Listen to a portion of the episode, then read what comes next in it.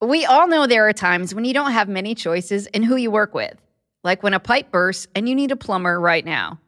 But when it comes to your mental health, you should have choices, so you don't get stuck with a therapist who can't remember what you tell them every week. To find a good therapist for you, try ZocDoc, the place where you can find and book hundreds of types of doctors, including thousands of mental health providers. We're talking about therapists, psychologists, and psychiatrists.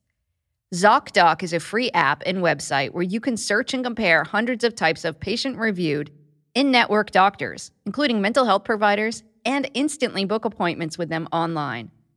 The typical wait time to see a mental health provider booked on ZocDoc is just four days. That's it. You can even score same day appointments, either online or in person. I use this and you should too. Go to ZocDoc.com slash stronger and download the ZocDoc app for free. Then find and book a top rated therapist, psychiatrist, or psychologist today. That's zocdoc.com slash stronger.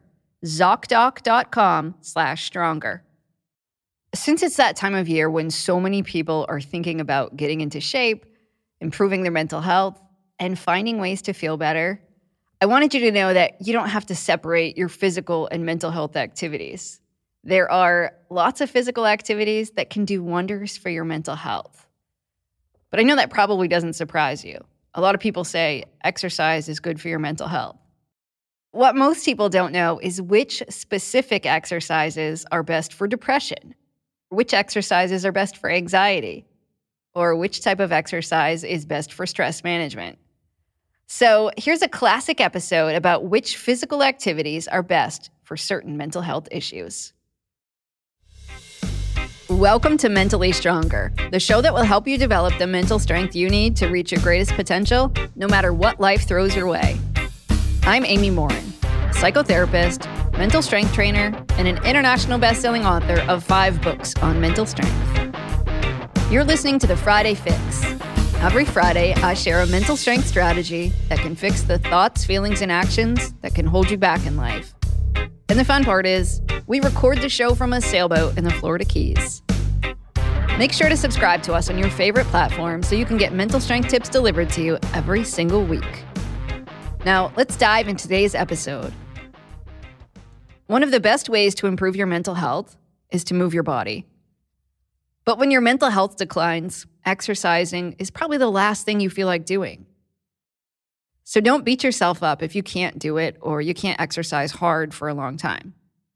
I've been there, and truth be told, I'm still there sometimes.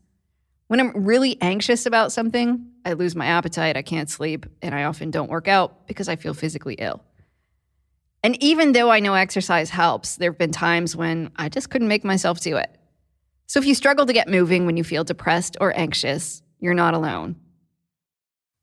But I want to give you some hope today about different ways you can move your body to improve your mental health and the types of exercises that are best for different mental health issues, according to science. While any kind of movement is good for mental health issues like depression, anxiety, bipolar, grief, ADHD, etc., I'm going to share what the research says about what types of exercise might be best for each mental health issue. So, here are the seven best physical exercises that will boost your mental strength and improve specific mental health issues. Number one, run to combat depression.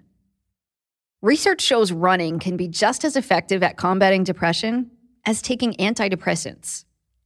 But if you aren't into running, don't worry. Walking can help too, and I'll get into that in a minute. A 2023 study published in the Journal of Affective Disorders shared an experiment where people who were diagnosed with depression were given the option to either take an antidepressant or try running. The runners did a 10 minute warm up and then 30 minutes of jogging with a five minute cool down. The people in the antidepressant group took up to 20 milligrams of Lexapro. At the end of 16 weeks, the results were almost identical 43% of runners reported no symptoms of depression, and 45% of the people who took the antidepressant reported their symptoms improved. But the runners had added health benefits, of course, since they were doing physical activity. So almost half of both groups felt better in four months. Of course, I wish that number were higher, like 95% of both groups improved. But the fact that the results were almost the same means that running could be as good of an option for people who don't want to take medicine. Medication can have side effects, and it sometimes takes up to four to six weeks to even see if it works. But if you know that you aren't going to be running anytime soon, don't worry. There's also evidence that walking is a great way to combat depression, too. Studies found that 200 minutes of walking per week, which is less than 30 minutes a day, greatly reduces depression and improves quality of life. I've seen this work really well in my therapy office, too. One woman I worked with had significant depression. She worked from home and spent a lot of time on the couch. But she really liked podcasts. So she decided that she would listen to podcasts while she walked around the block. And that became her motivation to get moving. Her depression got a little bit better over the course of a few weeks. But when she started to feel a little bit better, she could then push herself to do more things that helped. Like she called a friend and they went and had coffee together, or she started shopping instead of having her groceries always delivered to her. Just getting out and moving more improved her mood. But it started just by pushing herself to take a walk around the block. And here's a bonus for you if you're fortunate enough to live near a green space, walking in nature might get you an even bigger benefit. Researchers at Stanford found that taking a walk in the woods is especially helpful at reducing depression. But you don't have to be depressed to experience the mental health benefits of walking. Taking regular walks boosts emotional health in people who aren't depressed, too. It's a natural mood booster. So that's number one running or walking is good for combating depression. And number two, lift weights to combat anxiety. Cardio can be good for anxiety. Doing something that gets your heart rate up, like running, requires a lot of energy. Then, when your body's done, you start to relax, which means your body relaxes a bit too, and you'll feel calmer. But, like I said earlier, when you're worried sick about something, sprinting is probably not high on your priority list, mostly because you won't even feel like it's an option. Fortunately, though, cardio isn't the only thing you can do weightlifting is a great way to combat anxiety. And that's important because a lot of us are anxious right now. If you look up the statistics on anxiety, you'll find that about 15% of the US population reports frequent anxiety that lasts 15 to 30 days a month. I actually think it's way higher than that. Anxiety is the most common issue I treat people for, but it's not just people in my therapy office that I'm seeing with anxiety. There are a lot of people in my personal life who are struggling with it right now, too. Now, I'm going to pause for just a second to get a quick word from our sponsor. Do you want to get high quality meat delivered straight to your house? Or in my case, a sailboat? Try ButcherBox. It saves me time and money. And if you order right now, Mentally Stronger listeners can get steak, chicken, or salmon free in every single order for an entire year. I love that ButcherBox offers grass fed beef, free range organic chicken, and wild caught seafood. There are no antibiotics or added hormones. They even offer vegetarian options. ButcherBox lets you decide how often you want deliveries, and you can pick a curated plan, or you could completely customize your box. Sign up at butcherbox.com slash stronger and get our special deal. ButcherBox is offering our listeners a free for a year offer plus an additional $20 off. Choose salmon, chicken breast, or steak tips free in every order for a year. Sign up today at butcherbox.com slash stronger and use code STRONGER to choose your free for a year offer. Plus, get $20 off your first order. There are different degrees of anxiety and different types of anxiety. But essentially, the symptoms include nervousness, fear, and worry. And anxiety tends to cause sleep problems, aches and pains, changes in appetite, poor health, and physical limitations. Fortunately, though, studies show lifting weights is a great intervention. Perhaps the best news is you don't have to do high intensity weightlifting to get the benefits. Moderate intensity resistance training is even more effective at reducing anxiety than high intensity. so you don't have to lift tons of weights or really heavy weights to get the benefit.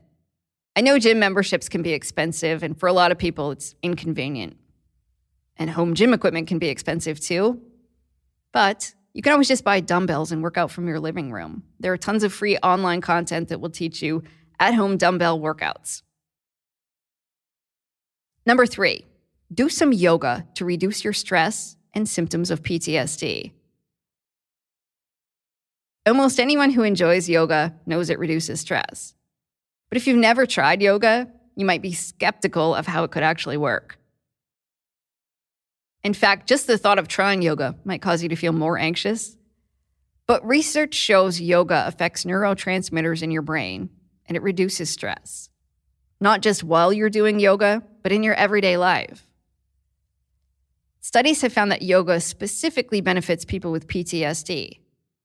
When compared to a control group, people treated with trauma informed yoga classes showed a significant decrease in PTSD symptoms. I've encouraged many of my therapy clients to try yoga. At first, a lot of them say they feel kind of self conscious going to a class, or they feel anxious doing something that's slow paced. But out of all the people who stick to it, almost all of them say, yeah, it helps with my anxiety and it reduces the symptoms that they've experienced after a traumatic event. You don't necessarily need to go to an in person yoga class. Just Google free yoga videos and you'll get about 2 million results. You can do yoga from your living room. Number four, go swimming to combat stress. Study after study has found that just being around water reduces stress. If you look at the ocean or you sit by a river, it's good for your mental health. But swimming has some added benefits. A 2014 study published in a journal called Regulatory, Integrative, and Comparative Physiology found that immersing yourself in water increases blood flow to your brain. That improves your memory, concentration, and cognitive function. It also improves your mood. Swimming also leads to the creation of new neurons in the hippocampus, the region of your brain that's responsible for memory, learning, and emotion regulation. That means swimming actually reverses damage done to your brain by stress. It increases the oxygen to your brain and the nutrient supply, and the hippocampus part of your brain actually grows bigger. And you don't necessarily need to swim in a lake to get all those benefits. The study was conducted in a tank, and they found that just being in water not necessarily swimming laps, had that powerful impact on the brain. So go swimming and you'll improve your brain function and decrease your stress. Number five, sign up for a team sport to boost your self esteem. It might seem like a team sport is actually going to do the opposite. Like some people will say that they're more self conscious when they're exercising in front of other people. But you don't necessarily have to join an adult soccer team in order to play a team sport. When we say team sport, I'm talking about a sport that just involves other people. So it could be golfing or joining a bowling league. Unlike running on a treadmill by yourself in the gym, try looking for sports that involve other people if you want to improve your overall psychological well being. A 2023 study found that people who participate in physical activities with other people experience higher self esteem and more satisfaction with life. And it doesn't have to be a competitive sport either. It could just be a social activity. So even running with a friend could improve your self esteem. So if there's a sport that you like or one that you've maybe been doing by yourself, think about whether there's a way to make it more of a social activity to get the added benefits. Number six, try martial arts to work through grief. Any kind of physical activity can be good for grief, Moving your body helps your brain process the loss. But there's some evidence that martial arts is especially helpful for people who are working through grief. So, whether you take a karate class or you go to Tai Chi, martial arts have been found to give people who are grieving a sense of freedom, an opportunity to express emotions, an escape from grief, and social support.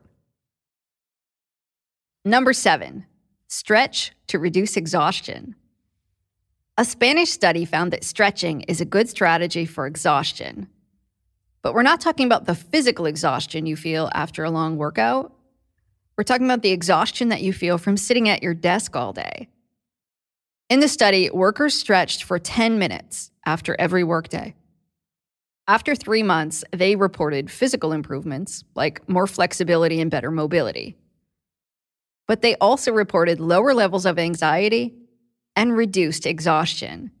They had more energy after work once they were done stretching, which was a great way to separate their workday from their life outside of work.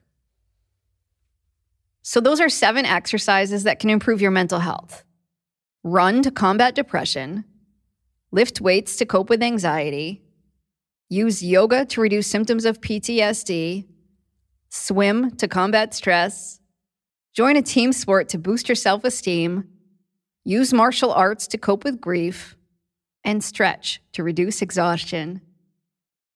Keep in mind that you can always experiment with physical activities. You might lift weights for a couple weeks and see if you feel less anxious. If that doesn't work, try yoga. Or start going for a walk in the mornings to see if it boosts your mood. If it doesn't seem to help, try going for a quick stroll in the park later in the day. Keep working to find ways that moving your body can help you build the mental strength that you need to think, feel, and do your best. And the more mental strength you build, the easier it is to stay physically active, which is good for both your mind and your body. If you know someone who could benefit from hearing this message, share it with them. Simply sharing a link to this episode could help someone feel better and grow stronger. Do you want free access to my online course? It's called 10 Mental Strength Exercises that will help you reach your greatest potential. To get your free pass, just leave us a review on Apple Podcasts or Spotify, and then send us a screenshot. Our email address is podcast at amymorinlcsw.com and we'll reply with your all access pass to the course. Thank you for hanging out with me today and for listening to the Mentally Stronger podcast. And as always, a big thank you to my show's producer, who does almost all the things on this list, except for yoga, I think, Nick Valentine.